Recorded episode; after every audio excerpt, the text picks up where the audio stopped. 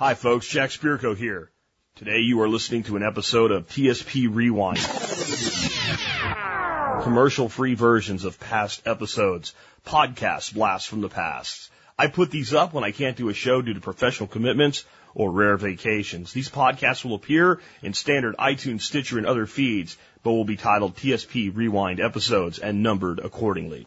Today is an episode of TSP Rewind. Today we are rewinding back episode 732, Leadership and its Role for American Survival.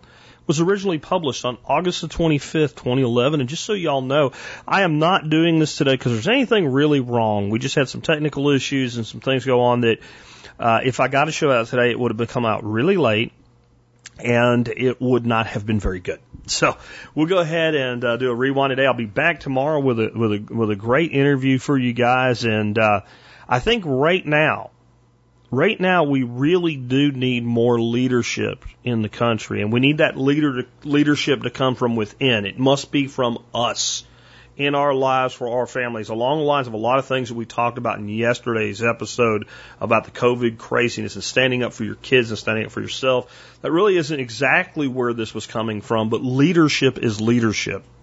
A long time ago, I interviewed an author on this show named James Howard Kunstler. And he is much more of the kind of left leaning side of things than I am. And I don't think he thought he'd get along really well with us here at TSP, but he really did. And, and he and I had a great conversation with each other.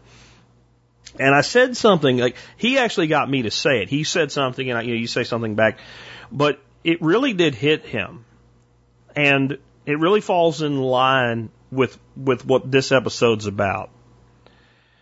He was talking about leadership and the failure of leadership, and I said, you know, I think that the greatest failure of leadership in America is not in Congress. It's not the president. And boy, I'll tell you what, it's 2021 now. You know, failure of leadership of the president in the middle. Like now, it kind of looks like maybe I was wrong, but it really isn't. It's still the same thing. The greatest failure of leadership in this country was and remains the failure of leadership at the individual level. It's the failure of the average American to be a leader in their own life for themselves and for their families and for their communities. We have outsourced our leadership to politicians. Politicians can't lead. They're supposed to see to the administration of laws. And that's supposed to be for the protection of individual rights before anything else. That's not working out. But it's not working out because we're not leading. Because we're letting somebody else do it. We're letting somebody else educate our children. We're letting somebody else decide what's right for us. And then we're defending the decision somebody else made. And, and both sides do this if you start leading at the individual level and start inspiring others to do the same, just maybe we can push back. With that in mind, let's rewind back. Again, episode 732, Leadership and its Role for American Survival, originally published all the way back August 25th, 2011. Uh, with that, let's go ahead and get into the main topic of today's show. Um, again, I'm talking about personal leadership here today. I'm talking about you leading your family. And I'm talking about a lot about the male role of leadership because I feel it's the one that's suffered more. Um, as females have become empowered, males have become disempowered, and it's not the female's fault. I don't want anybody to think today that I'm putting women down or putting them into a subservient role in any way, shape, or form. But the reality is the, the radical elements of, of feminism have caused a lot of damage to male leadership. Uh, the divorce rate climbing to, to highest levels in, in any time in recorded history has done a lot to damage this. Political correctness has done a lot to damage this. Before we go any deeper there, um, I want to talk about why this is a survival topic. If you t- think about the, the, the typical family, if we put them into a crisis situation, the most important thing at that point is that there's leadership in the family and that there's a hierarchy of leadership in case one of the members who was going to be depended on is not there so that someone else steps up and immediately takes over that role and does what needs to be done even when it seems like uh, a very tough decision to make. We need to do this now. We need to do it this way and this is what we're going to do and here we go. Well, that can't happen if there's not natural leadership in the family. And I'm, you know, I, I might offend a few people today, but I'm going to say this flat out straight from the beginning. If you are a, a typical family, a man, a woman, and kids, you, the man, are responsible to be the primary leader in the family. Now that might be 50.01% of uh, the authority, but you do have a role to play at the head of the family. And here's why. And I learned this from the military. I really, I don't think I would have really got this lesson without serving in the military for the few years that I did. In every situation, if there is to be an effective unit, there must be a leader. That leader is not there because they are smarter than everybody else, they are better than everybody else. It's simply because there must be one. There must be a point where when everybody's input has been taken, everybody's thought, thoughts have been heard, and that might happen in 30 seconds or 30 hours, depending on the decision and what's going on around you. There must be somebody that finally can say, you know what, no more. This is where we're going. And in a family, sometimes due to the nature uh, and subject matter expertise of what's going on and who's going to actually have to do the work on the other side of it, that sometimes may be the, be the, the mom, the, the woman. But when it comes down to it cut and dry and, it is, and we're at a stalemate, someone has to be willing to step up and do that. And if a man's not willing to do that, he's not leading his family. Part of why I felt called to do this episode is I've gotten quite a few emails in the last few months from people in my audience, uh, mostly from men, who have talked about how messed up their, their, their situation is and how they're in debt, how they have problems, how the family, you know, almost went through a divorce or did go through a divorce, and I realize that I've been doing this talk over and over again in pieces, parts for the last 730 episodes because I'm hearing the one most important thing that can come out of these people when they email me their problem and ask me to help them figure out a solution. I know it's my fault that I didn't step up and lead my family the way that I should have, and I failed there, but I'm willing to fix it now. The first time I got an email with that, it hit me in the face like a baseball bat. And I understood how important the stuff we talk about here is. And as I've gotten more and more and more of them, uh, it's had deeper and deeper impacts into me personally to know that people are hearing the real message here. This is a survival topic because our culture depends on leadership. We, we have to have leadership in this country or we're not going to have our culture. We are not going to have our nation as we know it and we are not going to have our family unit as we know it.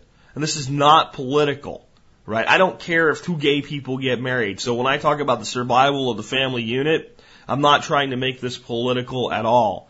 I'm saying that the majority of people in America are going to be people that want to eventually be married and have a couple kids. And that is the traditional family unit. And if that offends somebody, tough. I'm doing everything I can to not be offensive here, uh, within reason and with what I think is reasonable. That is the typical family. That is what the modern family is supposed to look like, and generally it doesn't anymore.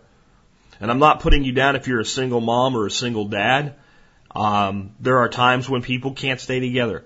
There are times when things are unreconcilable. There are times when one person in a relationship is broken to the point of not being able to be fixed. And if everybody else stays with that person, they're going to become broken too. There are times when one side of the, the equation doesn't want to be fixed. There are so many situations where this is the inevitable result that there must be a separation, but it, it's not 50 to 60%. It's not the number that actually do it. And I think the biggest reason that families fail, and then that transcends into our communities, into our cities, into our counties, into our, our state and federal governments, and it begins to permeate society at every level is because people don't lead as I was thinking about this today, I wanted to make sure I was very clear with you that I'm not trying to talk about our vaulted elected officials, or military commanders or even your boss at work. No, today I'm talking about personal, family, and general community leadership. That means I'm talking about you. When I was putting it together, I started thinking back to a book I uh, actually listened to because I got the audio one really cheap at half price books, written by Lee Iacocca. The book was called Where Have All the Leaders Gone?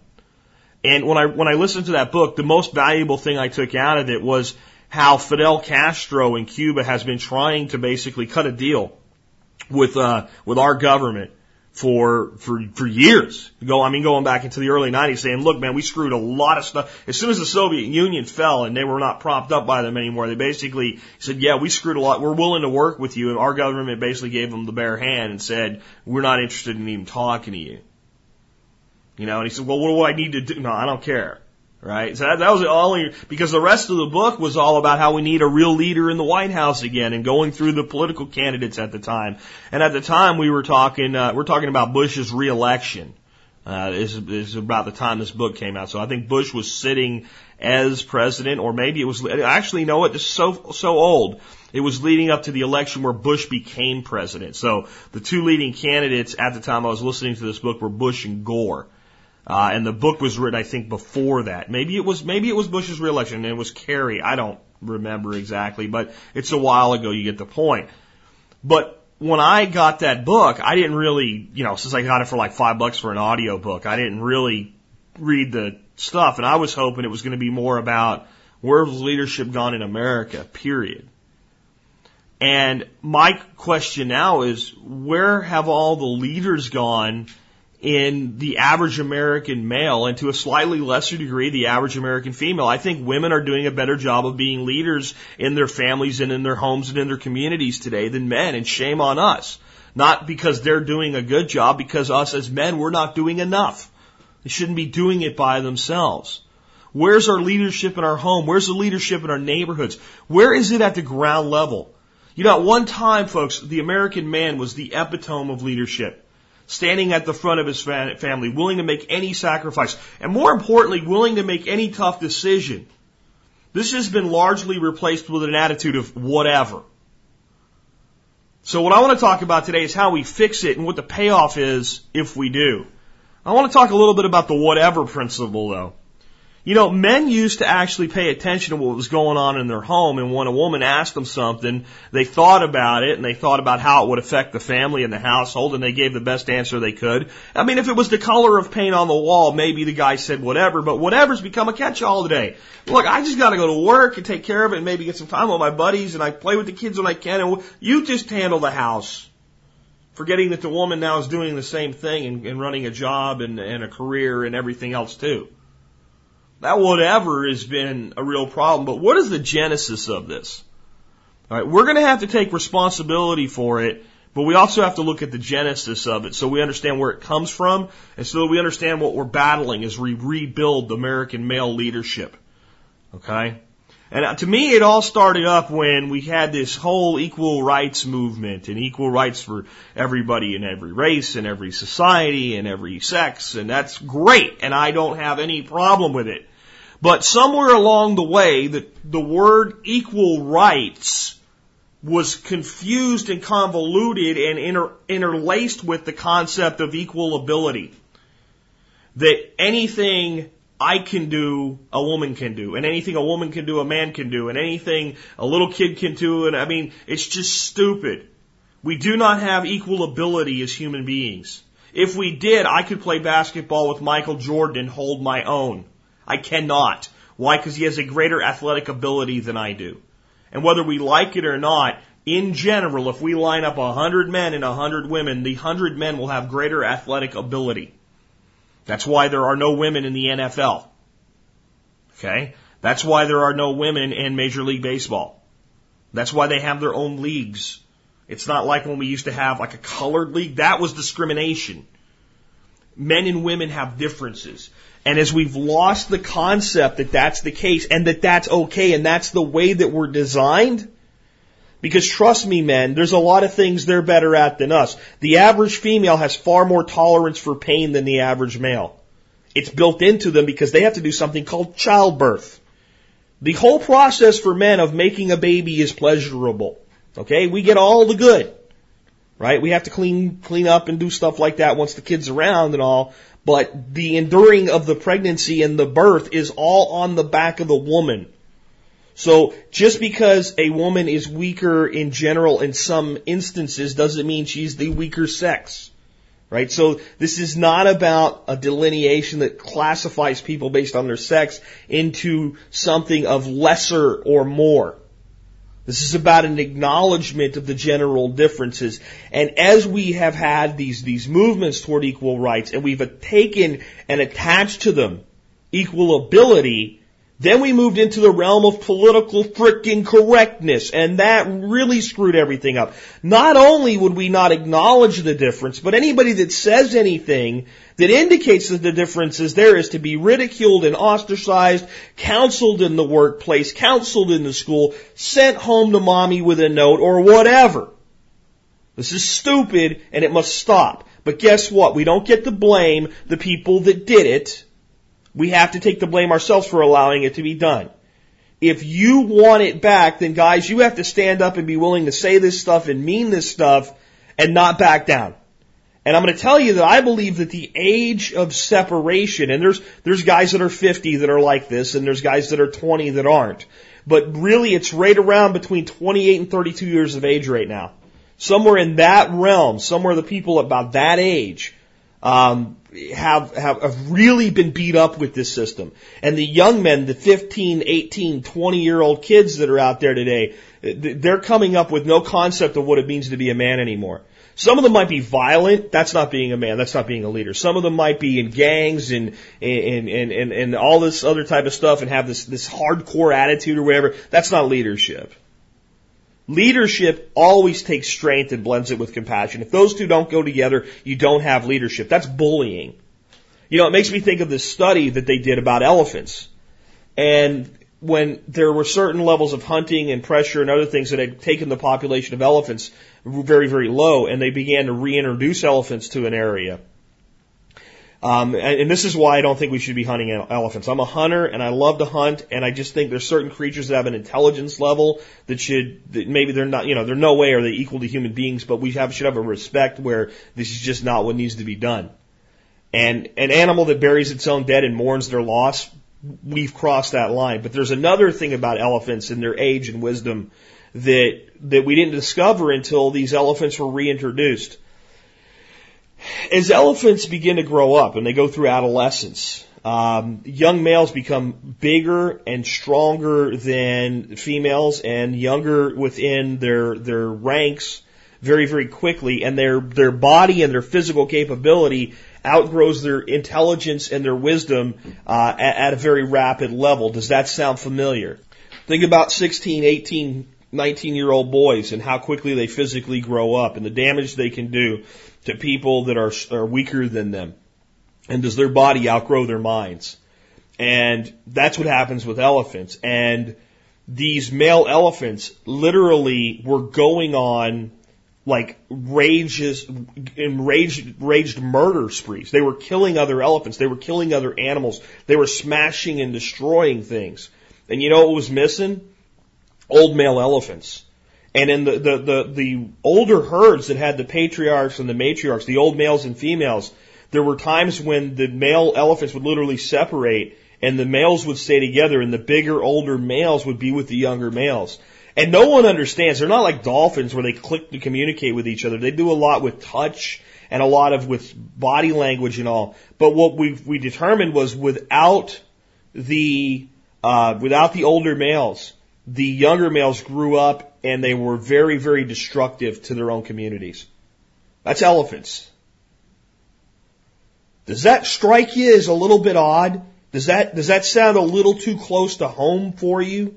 Does that make you start to realize why when I said today that we were talking about leadership and leadership was a topic of survival, that, that there's something to it? If that affects an elephant, how does this affect a human being who thinks on a much higher level? Who can understand at a much higher level abandonment, rejection, and failure in the people that came before him. They can be more resentful. You know, a, a male elephant doesn't really understand that, uh, what he's looking at, his, his, his, uh, his deficit as far as food and habitat. He doesn't see any connection or responsibility to the previous generation of elephants. He's not capable of thinking at that level. So what happens to these young males that grow up devoid of leadership? And they end up out in our societies and then they do blame the previous generation and the previous generation also still seems to be in charge, not just absent. This is where our society, this is where dependence comes from. This is where all of it comes from. And I, I don't care if this bends a nose the wrong way because one of the problem men have today is we're afraid to upset anybody, offend anybody, piss anybody off. You know, we don't want to be seen as politically incorrect. We don't want to be labeled as a hater or a sexist or, or whatever. We don't want to be labeled as anything. You know? So we won't say what we need to say. So I'm going to say it today. The only way we're going to get past this is men must once again be men. And when, and women have to realize they're not men. And again, this is not about one being lesser than the other, because again, men, there are things women can do that we cannot. And there are some strengths women have that we will never have, as a general rule. And those differences are there, and that's how a family is freaking composed. Generally, men are tougher and women are more compassionate. I know there's some tough ass women out there and some sissy ass men. That's not the general rule though, is it? And we need, when we're raising a family or when we're running a company, strength and compassion. And the two sides should support each other. And if women are trying to run around acting like men, who's going to provide the compassion? And if women are running around acting like men, where are the real men going to be to actually do what real men are supposed to do? We must acknowledge the difference. We must acknowledge it in our homes and our communities before we even worry about government or corporate America. It all starts with us. Everything I'm talking about today is about you individually in your home and your family and your neighborhood today. It is not about Washington DC. It's not about your state capital. It's not even about your county courthouse. It will affect those things if enough people do it, but it all comes down to us as individuals. As I said earlier, the reason I'm talking about this is I firmly believe the survival of our nation, our culture, and our family units at stake. If men don't step up and start being frickin' men again, if leaders don't step up and start being leaders, if we don't start having a clear understanding, you know, it's, it's so important to understand that the only way a person can become a leader is to at one time be a follower underneath a good leader. So if you're raising kids, and you want them to go off and be leaders in their own family, leaders in their own community, the only way they're going to get there is for them to be able to emulate your leadership. So if your if your home is devoid of leadership, even if your kids seem okay, they're not sick, they do get okay grades and whatever, and they you know they don't get in any trouble, they don't know how to lead. Well, let's take this and make this this very specific to the survival podcast. So a disaster happens and you haven't been a leader in your family, you haven't taught leadership, you haven't given your wife, your kids, anybody uh, there anything to emulate in the world, realm of leadership, and you do know what to do, but when the when the shit hits the fan, you're not at home or you're dead. So who's going to step up and lead now? What are they going to emulate? What are they going to follow? What example have you left behind?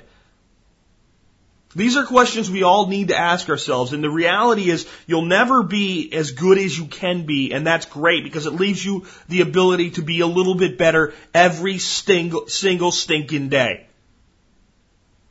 You know, we send people to Washington and this is what we say. We want our leaders to go up there and not think about reelection. No, what we want them to do is we want them to look at the hard decisions and make those decisions and we want them to base those decisions on what's best for us what's best for our children and what's best for our grandchildren and what's best for our nation. And that's what we want them to do instead of worrying about pandering and being reelected and buying votes. But how many of us then will sit in our homes when we're making a decision and say, how will this affect my kids, my wife? And how will it affect my long-term future? And how will my long-term future affect their long-term future? Will this pass on something to my grandkids? How can you sit and say you don't want your elected officials to conduct business this way if this is how we conduct business in our homes? And it's how we conduct business in our homes. And I know some of you are out there getting a little mad because you think I'm put, picking on you, and I'm not if you're not doing these things. But let's think, let's be real about how much of this is going on. How many people out there or in their 40s, their kids are just about getting into that college age and ready to go on. And maybe they've even saved money for college. They've helped them get into school. They've provided them everything that they need, but they haven't done the things that they needed to do to make the family financially stable and they're barely getting by. And then the kids go out and they keep throwing some money toward the kids and they make the kids' life really, really easy, but they're in a financial deficit in their own life. And by like 50, 55, when the kids are finally getting their stride and they're getting into the workplace and they're doing all the stuff that they're supposed to be doing and becoming financially stable themselves, these, these families are going through financial hardship and they end up on Social Security, you know, at 66 or 70 or whatever, and they, and then eventually there's not enough there to take care of yourself in your older years, and who do you become a burden to? Now, see, all through your life you think you're doing the best thing for your kids because you're giving them everything that you want, but if you're not building the foundation in your own life, you're going to hit them at the point where they're just getting their kids to the point where they're supposed to be standing, and now your kids and your grandkids have to take care of you. What kind of freaking leadership is that? Seriously, what kind, and, and, and, and you wonder, right? So people say today, well, what would happen if Social Security fell apart? What would happen if the social safety net fell apart? Why is it such a catastrophe? What, did I not just tell you why? Is this not why everything would be a complete calamity. You know, if we had to slash Social Security by 25%, what would it do to America? Why would it do it to America though? Is it that people stop leading and look to someone else for their solution? To me, that's what it is. I actually will tell you this, and some of you may challenge me on it, but you're going to have to be specific if you do. You're going to have to be specific as to how the problem is completely independent from a lack of individual leadership in the family level and the neighborhood level. I believe that every single problem that we have in America today, every one of them, is either caused or aggravated by a leadership deficit of the individual. I don't care if it's the national debt. I don't care if it's an encroachment on liberty. I don't care if it's shutting down a little girl's lemonade stand. I don't care if it's telling a dying lady she can't sell the last of the stuff she owns, like some of the things that we've just witnessed. I don't care what it is. I don't care if it's Democrats. I don't care if it's Republicans. I don't care if it's in your state capital. I don't care if it's in your inner city. I don't care where or what it is. Every single problem we have in America today, every single threat to our sovereignty, our freedom, our liberty, and our long-term future comes back on some level to individual leadership. If the individual leadership was there, the problems would not go away but they would be far more easy to address. They would be far more manageable. They would be far smaller and we would be able to get our hands around them. And here's the big one. There would be people standing by ready to make a freaking difference as soon as a method to do so was found. Our nation is not falling just because of the Federal Reserve and the President and the Congress. Our nation is falling because its people have turned their back on their individual sense of responsibility. We have gone in just a few decades from ask not what you can do, what your country can do for you, but what you can do for your country. And we have gone to the point of what can I get? What can you give me? Who will give me the most when I vote? We have gone to a point where one in eight Americans are being given food stamps today. One in eight. If you turned your TV on from about 1960 to 1984, 1985 in that range, and you watched a sitcom or a drama or anything that was about a family unit, somewhere in that series, any single one of them at multiple times the family was put into stress, and what did the man in the family stand up and say? This family won't take charity. We'll fix it. Where is that? Where's it gone? Can you blame your elected officials for it? Can you just, all of it is their fault, or does it, does it come back to us? Have we allowed this erosion and this, this concept of mashing rights and ability together into this, this mosh of nonsense? Have we allowed this to progress? To me, we have. I also want to explain something about leadership because I'm going to get some of you men really riled up. You're going to go home and do something stupid today. You're going to go home and go, from now on, I'm leading this family and I'm going to do what I think we need to do. We're going to do this and we're going to do that. And you're going to hear as your wife hits you in the face and says, you better wake up and apologize. All right. That's not leadership. That's authoritarianism. Author- authoritarianism. That's, that's totalitarianism. That's a dictatorship. That is not how leadership in a family works.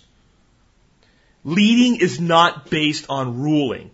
It's not dictating. It's based on your individual actions. If you think your family is spending recklessly, the first person spending you curtail is your own and you do more than you're going to ask anybody else to do.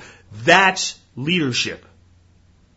Leadership is always taking the action first and doing more than you will ask of the people who follow you. Because that's the only way they're going to follow you. I had times in my career where I was either running a department or running a company and the board or a, a, a, a boss or a budget manager or just a person even that I was paying, a, you know, a, a, an accountant said, there's not enough money. We have a cash shortfall. We are not going to make the next six months of payroll. With Franklin Spirko, that happened a lot because we were a new company and we didn't really know what we were doing when we first started. You know, and I had a great investor, but he also said, hey, there's only so much going to flow in. We got to manage this. So when someone came to me and said we have to do pay cuts, the first person's pay I cut was my own, and I cut it by more than anybody else's. That's how you have to run your family. When I was in the military and I was a squad leader, the first thing that we were taught was, okay, we're out in the field. It's time for chow.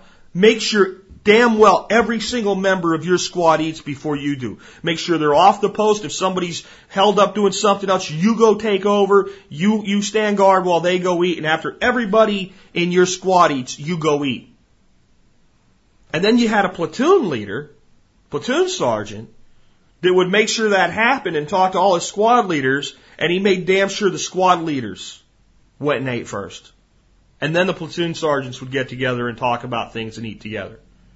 Now that wasn't, um, you know, like some kind of weird apartheid, like you weren't good enough to eat together. It was that you're in, you're on a mission status at that point. You're in the field. There has to be a certain number of people, you know, up and ready to go at any one time. You're in a tactical situation. So at least 50% of the force has to be ready to go and on guard and ready to go at any time. So everybody can't go together. So who goes first? The people at the bottom of the command structure. And whose responsibility is it to get them there? The people in leadership positions all the way across the board. And there's a fundamental reality here. And I don't care if it's your house or I don't care if it's a military unit. Um, when you're in the military, you get you get promoted and they give you these stripes and it you know a certain amount of authority with that. And there are certain uh, rules and regulations, Uniform Code of Military Justice, that grant certain authority and certain repercussions if uh, a person's orders are not followed. We don't have that in a family, and thank God. Because you don't get the training that goes with those stripes when you're in the family. So if you had that authority, you would screw it up and you would abuse it. Right? But in the military, as you are gaining additional authority, you're taught something. Every single bit of authority that you have over men and women that follow you is granted by those men and women. The rank means nothing apart from their granting of your authority. They'll even tell you to your face, yes, sergeant. They'll do what you ask them to do while you're watching them, but they won't put 110% behind it. They won't take a bullet for you. And at the first opportunity, if you haven't earned their respect and you haven't had their authority granted to you by them, they will throw you under the bus. And in the military, that can mean getting shot in the back. Or that can be mean being left behind. So you better get it right. Unfortunately, we don't get this kind of leadership training when it comes to running a family, but we should. Because all authority is granted, and every leader must earn their authority. When you have a good leader, if you go to that leader's people, whether it's his family or whether it's the people that work for him in a corporate environment or in the military, if you do anything that detracts from that leader's ability or detracts from their credibility, or if you attack them on any level, even minor, the response is immediate and it's harsh. Don't you even. When the leader is willing to take a bullet for his people, the people are willing to take a bullet for the leader. But even when it's true internally, both sides have to know it or it doesn't work. So all of you guys out there that said, I would die for my family, fine. Did they know that? And do your actions demonstrate that? Because if they don't, it doesn't, it's a nice thought. It might even be true, but it doesn't permeate into the leadership structure within the family. And something I said earlier that I'm going to kind of go into a little deeper now. To be a leader, you must first know how to be led. It's going to be very difficult for you to be a leader if you've never had a great leader in your life. If you've never had a father or a grandfather that was a real man, that acted like a real man, that really led his family, that really led uh, his community, that was that was quick to stand up and say, "I'll take on this responsibility. I'll do this." And we don't. None of us like this, but this is what we're going to do. But I'm going to give you some hope. I didn't. There really, it really wasn't there for me. Neither grandfather, you know, they were both great guys, but, you know, I guess my grandfather on my mom's side was a pretty good leader, but I didn't get enough exposure to that, uh, to really benefit from it. So how did I figure this out? Well, the military helped, but it comes down to this. Don't cry me a river in your sob story of what you didn't have. All right. I just, I don't have any time for it because, you know, I didn't have a great childhood. I didn't have it really easy. I didn't come from a wealthy family. There's a point in time where every person must look inward and say, who is responsible for my life? And if when you say that, if the answer is anything but me, you've got it backwards and you've got it screwed up and you've got to get past that first step. So as soon as you do that, then you start to put things together. And so if you don't have somebody that's ever led you, and you don't have anybody in your life you can see as a mentor, and you don't have that leadership example, and you say, well, who the hell is going to lead me so I can learn to be led? You're going to lead yourself. And that's the first thing, and that's the first skill that we probably need to be teaching young men today, is to lead yourself. To be responsible for yourself. And when you're making a decision for yourself, to do it almost third party. To extract yourself from your own life long enough to get some clarity and take away your wants and your desires and think logically and make that decision for yourself. And once you've made that decision, give yourself the order and then go back internal and force yourself to act on the order. If you master that, then you know how to be led. Being led doesn't mean that someone else leads you. It means that you have brains, you have thoughts, you have deeds, you have a sense of morality. There's no such thing as a good leader without a solid sense of morality. And you and I may differ on what is moral on some level. But there's basic morality that permeates every religion, every society, right? That we protect the weak, that we shouldn't harm or steal from others, right? We don't have to be Christian or Jewish or Buddhist or anything to see this basic moral code. And that's another thing is that we've tried to extract morality from society. Say it's not right for you to tell another person how to live. Well, in some ways that's a true statement, but when it comes down to, well, there's certain things that we just don't do. If we take that away, we create a cancer in society and it begins to expand. And what seemed like a good guidance in the beginning becomes a very radical guidance long term as it permeates and everybody twists it by their own way. There needs to be a moral code that we can all agree upon, and we haven't come so far that we don't know what it is. We all still know exactly what it is. We just need to start saying it again, and more importantly, we need to start acting on it again. Now, if we were teaching this to every young man in America today, if they were learning this in their teens, if someone was holding them accountable to it, if the men in our society from young 20 somethings to, to older 70, 80 somethings started talking like this, started acting like this, started behaving the way they did in the 1930s when this nation was going through the Great Depression, how many of our problems would go away? How many of the threats to our survival would go away? Well, I'm here to tell you there's nothing you or I can do to wave our hands overnight and make people start thinking like this. But the one thing we can start doing now is acting like it. Each individual can start acting like it. Because here's the amazing thing about real leadership. It creates more leaders. When you lead, you create leaders. You are self-replicating component in a system. You cannot be a leader without creating other leaders. It's impossible.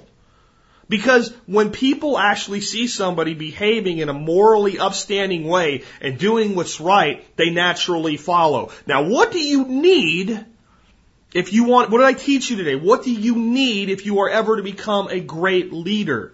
You need to know how to be led. The very act of leading creates followers. Those followers, because they're not following a weak leader, they're not just doing what they're supposed to because they were told to, but they're following because they have willingly submitted authority onto that leader. They trust that leader. They are going to emulate the actions of the leader when the leader is absent. No two people are together 24-7, 365, nor should they be. You have to have time apart from even the person you love the most, or you will go crazy with each other.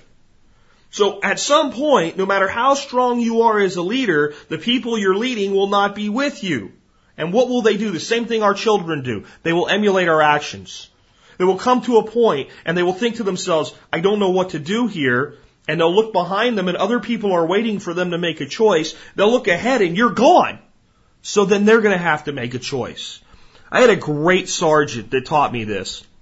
He said to me, Spirko, the people that follow you don't follow you. So that when you get to a point where you don't know what to do, You'll play it safe and just wait for somebody else to make the choice. They follow you because they trust you to make the best decision you can.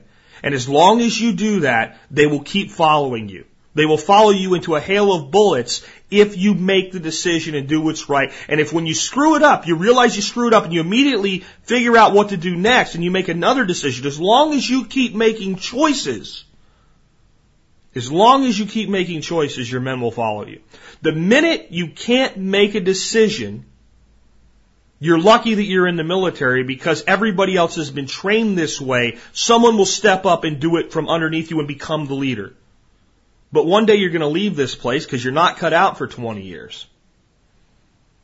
And there's not going to be someone to do that in most of civilian life, so make sure you learn how to do it now.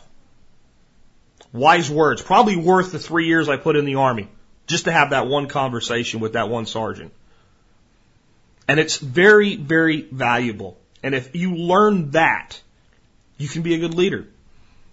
I want to tell you a story now um, that I heard a long time ago, and I believe it was a preacher that told this story. I'm not sure, but I, I don't really care where my sources come from as long as I'm not robbing them and acknowledge it came from somewhere else.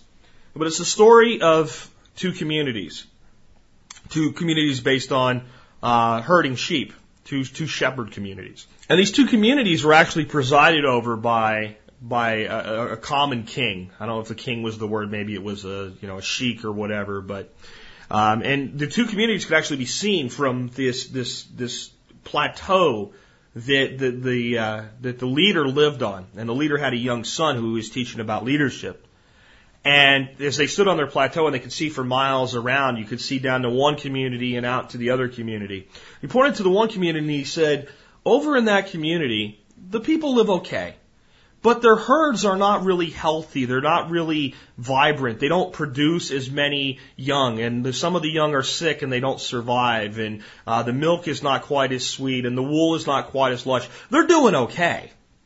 You know, they're doing okay and they're getting by, but they're not what I'm really proud of in our community. They're not really thriving. And and the the young son said, "Okay, well, what can we do?" He goes, "Well, we can just look to this other community over here." And they looked off, and he said, "Over where these folks live, their their sheep produce the finest wool in our entire region. People travel here just to get it. The milk is sweet. The cheese made from the milk, milk is wonderful. They have high birth weights. They have high survival rates." This is, this is what I want my whole realm to be like, like what these people are doing here. And the young man says to his father, well, what is the difference? Is the grass better? Is the sun better? Is there more water? He said the, the, the two regions can be seen from each other. They're basically the same. And, and the, and the kid says, well, what, what, what is the difference? He says, over here, where things are not quite the way that they should be, the shepherds, when they take their, sh- their sheep out to the flocks, they walk behind them with their staffs and they smack them and they push them and they drive them. And they drive them to where they need to go. They drive them to be fed. They drive them to be watered. They drive, and they protect them from predators. They make sure that they're fed. They make sure that they're watered, but they're always pushing and driving. Over here in this other community, when the shepherds take their flocks out, they walk in front of them and the sheep follow them. And that's the only difference. That's it. Now, I don't know if that story is true, but the lesson is. And I can tell you from my life and witnessing multiple leaders, people that thought they were in charge because of a position or a title or someone placed them there, And I've watched entire departments crumble under a leader like that. I've watched an entire company crumble under a guy that thought he was in charge because he bought the company.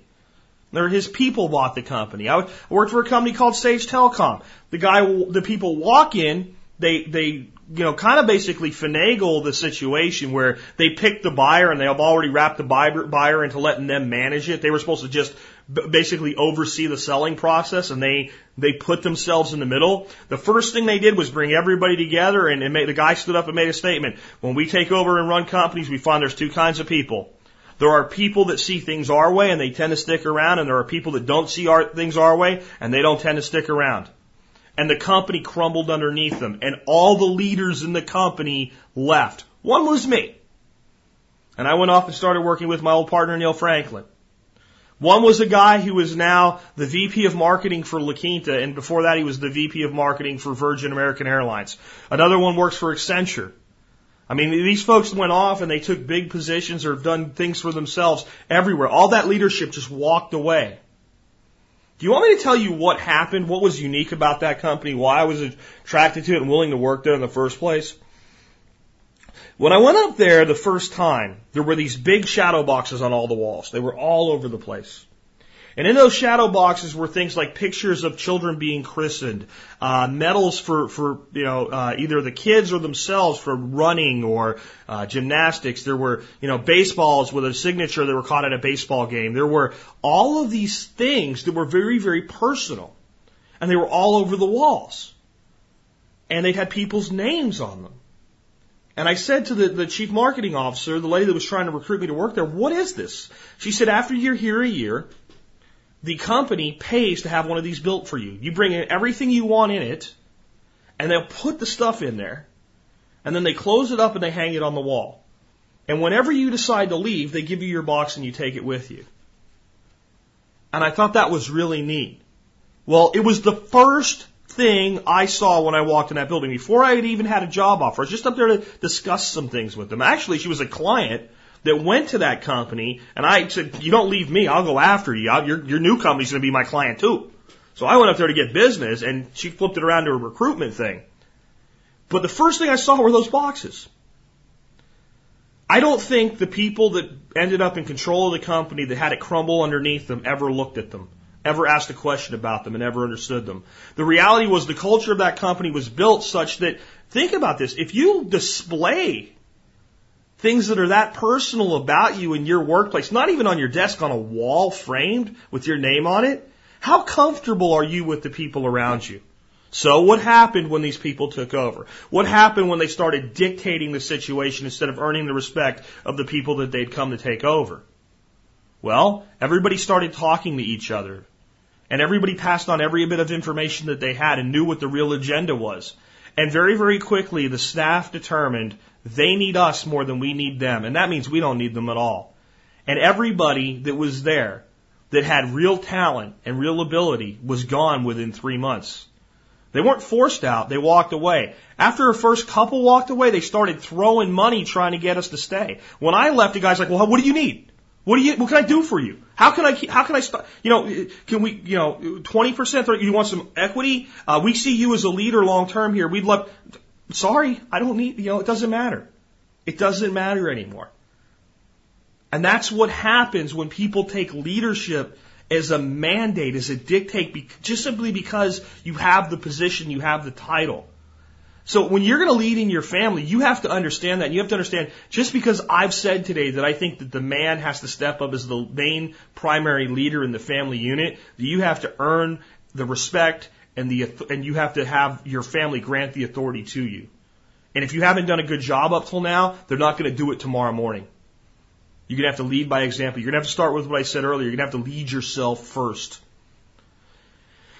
This also brings me to another very important point. Any good leader knows that he or she can't do everything. Absolutely knows they can't do everything.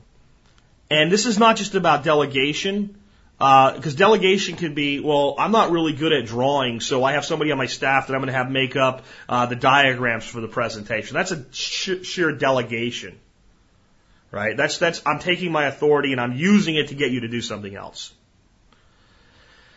Good leaders actually just step out of the way and let other people lead in certain aspects. So no, instead of saying, "Hey, you do the drawings and I'll present them," well, if he's this guy's really good at doing the drawings, maybe he should do the concept of the drawings. Maybe he should present them. Maybe he should put his own team together. Maybe I just need to step the hell out of the way, and maybe I'm paying attention. I'm providing oversight because I'm ultimately responsible. But I'm going to allow that freedom there. Well, you got to do that in your own families, right? If you, I don't care that you're the leader. If you're the guy with the spending problem, put your wife in charge of the checkbook and frickin' listen to her. Because you're the one with the problem. If she's the one with the problem, then delicately you gotta explain the problem and take it the hell away, but you better be figuring out how to put it back. This whole crap, anybody that's out there right now, you have this arrangement in your marriage, you have your checking account and he has his checking account or vice versa, you all have your own money, and everything's separate, I don't know what the hell's wrong with you. I really don't. Right? Because if something happens to the family, what are you going to do? Hey, can I have a loan? If you lose your job, hey, can, can you give me a loan this month to get by? That's bullshit. A family's supposed to be a partnership. Right? It's not a, it, it's not, you know, an independent contractor arrangement where both of you have your own roles and responsibilities. It's, it's a merger. So get off of that crap right away, but understand you can't do everything. And there's places where I don't care if you're the man, I don't care if you're the woman, I don't care if you're the kid, I don't care if you're the parent, I don't care if you're the grandparent. There's places where the other people in the family or in the community are going to be stronger than you, and in those areas, encourage them to lead and then shut up and follow. Because remember what your primary responsibility of a leader is? To make more leaders. If you know how to lead, you know how to follow. So teach your fellow leaders how to lead by occasionally frickin' following them. See, that's equal rights without, as you know, asserting equal ability into the equation. The day we started having this problem was the day men started putting frickin' product in their hair. All right? When we started gelling up our hair and spiking it and trying to be, uh, and, and, and exfoliating our skin, for God's sakes, right? When men started willingly using, you know, Dove cream, that's where we started to get into this problem. You're a guy. All right? You stink worse than women. You're supposed to. You're stronger than women in general. You're supposed to be. You have a certain role that you're supposed to serve. Stand up and do it. All of us need to stand up and do it. And there has to be some other things that temper this. There's three attributes that you simply cannot be a leader if you don't have. Number one, you must be determined. You must be a determined person. You must be willing to make sacrifice and you must be willing to call on others to make sacrifice when called for. You must be able to define a goal and understand that it's an important goal that has to be met. And once that happens, you have to set a course like a ship and you are freaking going to go there. If there's an iceberg in the way, you're going to make a course correction and go around it, but you're not turning around and going back. You're going to be freaking determined. Two, you must be strong. If you do not have internal strength when you're challenged to stand up and say, you can challenge me all you want, we're still going to be determined and we're still going to go. If you don't have the strength to take insults, if you don't have the, the, the strength to stand up in the face of, of adversity, if you don't have the strength physically, mentally, emotionally, if you don't have the strength to stand, you can't lead. Because the first time you're challenged, your determination will fall, your strength will fall, and there'll be no one to follow because you won't be going anywhere because you'll become paralyzed. But determination and strength are useless unless you have the third attribute, which is the most important attribute and the one least assigned to leadership by people that, that just want that strong, tough, you've got to go. It's compassion.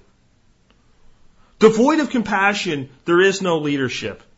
Without compassion, you'll make the sacrifices, you'll push, you'll drive, but you'll be like the shepherds behind the sheep, whacking them with the, with the stick. You want them to eat, but it's for you. You don't want them to die, so you want them to be there so you can get the wool and the meat. This is how our leaders in Washington lead today. They'll push people. All this social programming crap, you know what it's for? It's to compartmentalize, to box, and to move. And it's not, I hate the sheep. It's I want the sheep to do these things. And I think the only way to get them to do is to shove them in there. Well, there's no compassion in that. That's a self-centered leadership. Compassion is, I want the sheep to know where the food is because they're sheep and they know how to eat. If I, if I go there and they follow me, they'll figure it out. It's the soft hand of leadership. It's the guiding hand versus the forcing hand of leadership. It's leadership by example. It's, I'm not doing this because it's what I want. I'm doing it because it's what's best for all. I'm willing to sacrifice and give up what I want for others. That's leadership. Without that, we don't have it. We have nothing. We have bullying. So as I said, I know today's show may have not been what you were expecting, especially on a Thursday. It's coming out of, uh, you know, talking about agriculture and water and stuff like that. But it may be the most important component um, to our survival as a country and to our survival as a people. And if we look at other nations who have basically followed this path that are ahead of us, that started down this path before us, a lot of nations in Europe, you see it's even worse. And folks, when you look at some place where it's worse and you're go and you are where they were 20 years ago, you're going to be where they are 20 years from now if you stay the course. That's the whole, you know, study the history, shit, study the future. Look at the people around you who started doing what you're doing 20 years ago. If they're in a place you want to be, keep doing it. If they're in a place you don't want to be, stop doing it. So do we want to be where France is 20 years from now? Do we want to be where the UK is 20 years from now? Do we want to be there? I don't. I really don't.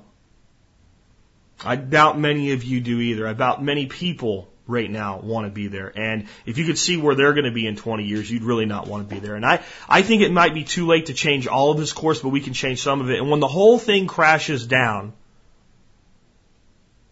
I don't want to ask the question then, where have all the leaders gone? I want leaders ready to stand up and do something about it. So this absolutely is about survival. It's about survival for you it's about survival for your family. It's about survival for your children and your grandchildren. And it's about their survival long after you've gone because we're all mortal. We all came here with a clock and that clock is going tick, tick, tick, tick, and it's going in reverse. It's counting down. For some of us, the clock is very long. It's 105 years or more. For some of us, the clock is 90 years. For some of us, the clock is 80 years. Take a walk through a cemetery. For some of us, the clock is 20 years or less. No one is going to show you your clock. And if they ever do, it's going to be a dark day when a doctor does it for you because you have a terminal illness. It doesn't matter how long you live, the clock is winding down for all of us. And that means that when you're gone, what you leave behind is based 100% on your leadership or failure to lead. And I know I've come down on men a lot today, but this applies equally to men and women. Every single piece of advice I gave that I addressed to men today can be addressed to women as well. Women need to lead too. We have different ways that we lead. We have different strengths and we need to build on each other. But when it comes to who's really fallen down in the last 50 years in America and allowed this crap to happen, it's men. So it's up to you guys. Stand up. Stand up, be responsible, and if you've never been led well and you're not sure where to start, start by leading yourself. With that, this has been Jack Spirko with another edition of the Survival Podcast, helping you figure out how to live that better life if times get tough, or even if they don't. Seeing our food these days, you know it's on our TVs. Sometimes we forget are what we eat. I don't know the answer. It's like there's nothing I can do. It's the price we pay, I guess, when we follow all the rules. There's a better way to do this. Let me show you a better way.